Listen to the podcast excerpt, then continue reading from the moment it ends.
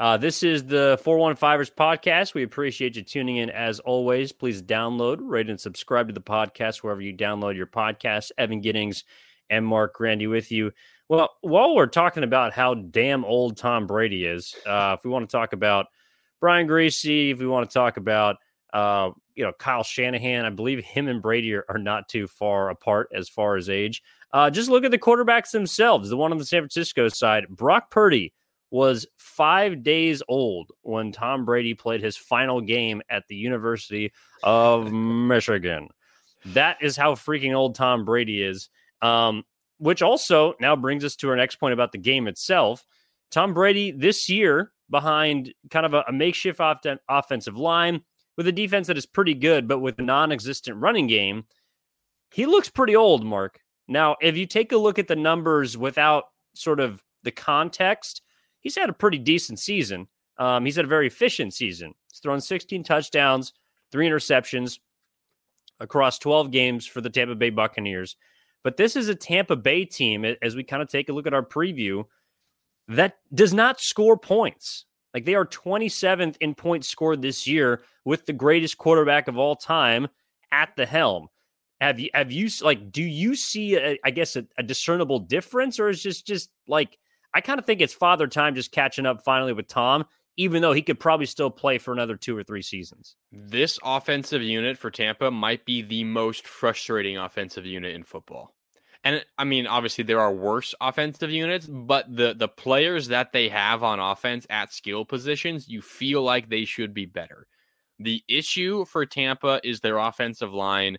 They lost a lot. They lost a couple in free agency this offseason. Um, and then they've had a number of injuries. Most recently, Tristan Wirfs, their young left tackle, who is just a stud out of the University of Iowa. He's been out the last couple of weeks. That is a gigantic blow for Tom Brady and the Tampa Bay Buccaneers. Um, but you have an incredible receiver core. Chris Godwin, who's playing fantastic football lately. Mike Evans, who is one of the better receivers of this era. Um, I don't really care much about Julio Jones, but you have other complementary pieces at receiver. Leonard Fournette is certainly a quality running back. Rachaad White seems like he set himself up for a good career. He's had a good rookie season. So you have all of those quality pieces on the offensive side. But because of the issues to the offensive line, maybe Leonard Fournette isn't playing as good as he should. This is a team that absolutely cannot run the football just simply cannot do it. Worst team in the NFL at rushing the ball, about 73 yards per game on the ground.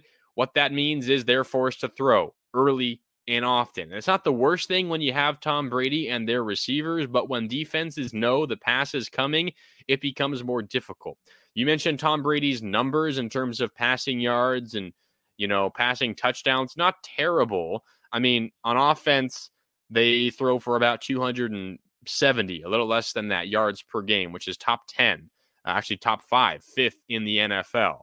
That's a good number, but those numbers are inflated because they throw the ball way more often than other teams do across the league. They are forced to because they simply cannot run the ball. So I don't think that this is as good of a passing offense as the numbers show, Evan, because the numbers are so inflated by volume.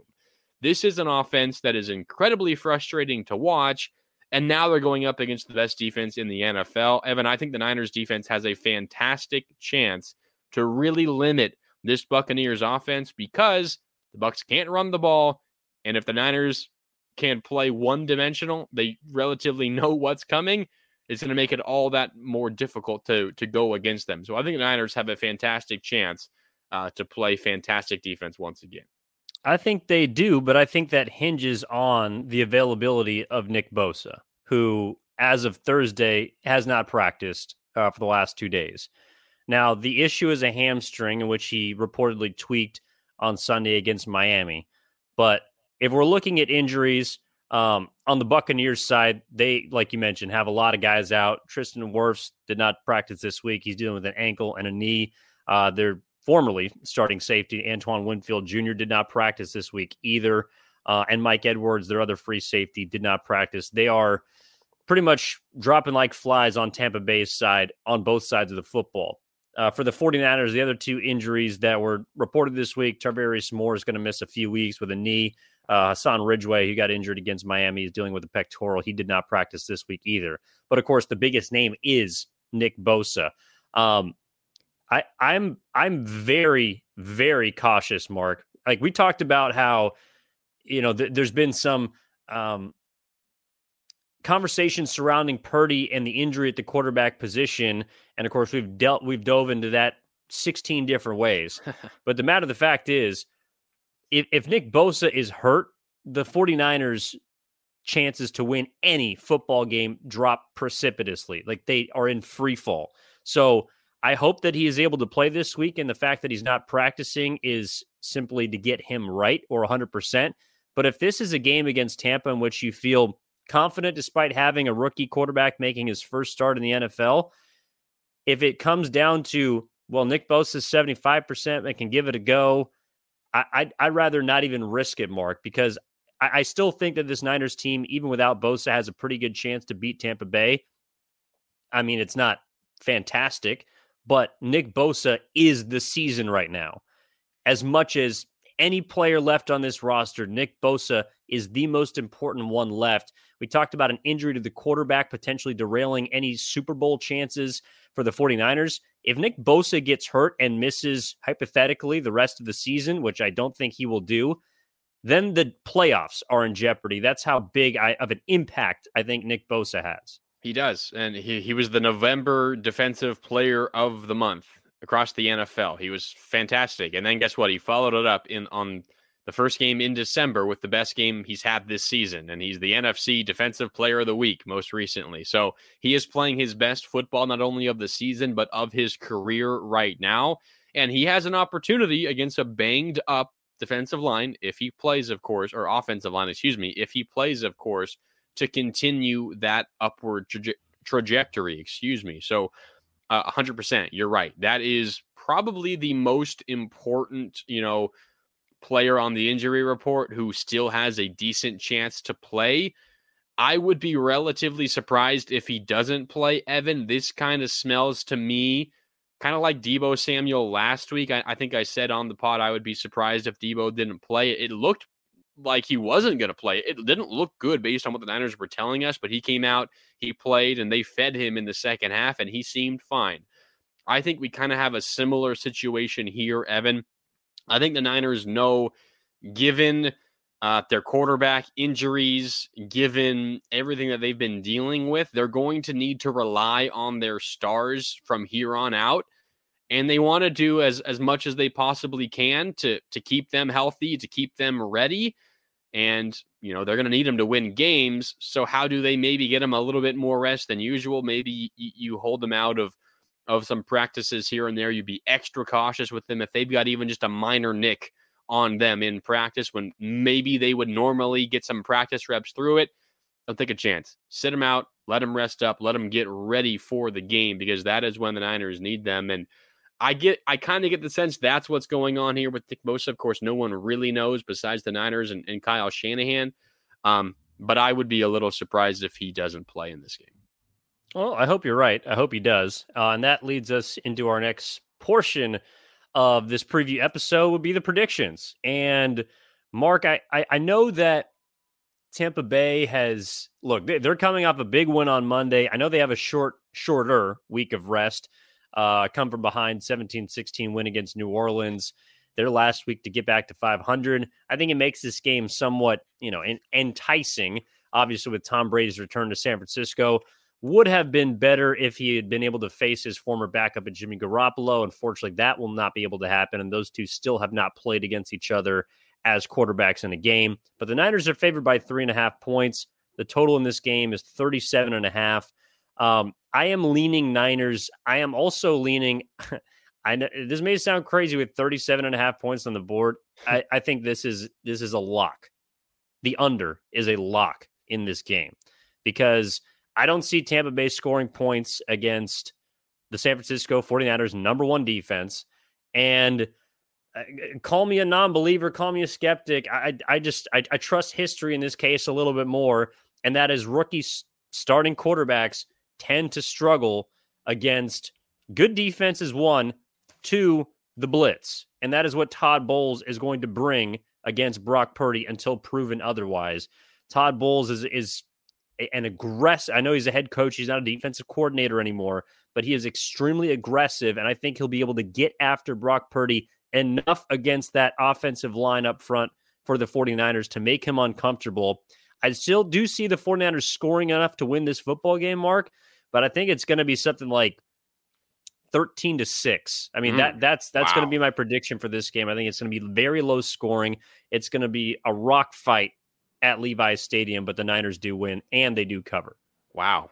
13 to 6. That's easy. No sweat under if you if you bet that and Evan's prediction comes Lock true. it up. um I'm relatively similar, you know, frame of mind. I do think the under hits, but it's very, very close listen, we all know about the Niners defense, uh, you know, the top defense in the league in terms of points allowed per game, total yards per game. They're the best rushing defense in the league. But let's dive a little deeper into some of these more unique numbers. First of all, the Niners have more interceptions than passing touchdowns allowed 12 interceptions defensively, 11 passing touchdowns allowed. The Niners have held their opponents to 2.84 yards per play inside the 30 yard line. So once you get close to the end zone, the, Niners defense is better than anyone else in the NFL. That 2.84 number tops in the NFL. Niners, they hold their opponents to an average of 3.35 yards per rush, best number in the NFL. The Niners have held their opponents to nine total points on possessions following a turnover. So after their offense gives the ball up, their defense buckles down. Only nine total points allowed off of Niners turnovers this year. The Niners have held their opponents to 26 red zone drives this season. That is also the fewest in the NFL. They've played 12 games. It's a little more than two red zone drives per game, 26 total this season. And finally, the Niners defense has held opponents to 115 plays of 10 or more yards this year. That as well, the best number in the NFL. So it's not just the, the, the popular categories that, that the Niners are the best in. They are an incredible defense across the board, really in any metric, any way you slice it. They are fantastic. And I think they are the uh, main reason why the Niners get a win again this week. I'm going 20 to 17 49ers come out on top. The under hits by half a point. Niners do not cover by half a point, but they get the win. And Evan, I'm predicting a defensive touchdown. Niners win 20 to 17. Well, usually that's around plus 400 for those of you counting at home. So go go hammer that defensive touchdown. Uh, Marc Grandi's lock of the week, as you could say. Yeah. Um, but that'll do it for this episode of the 415ers. We appreciate you tuning in as always.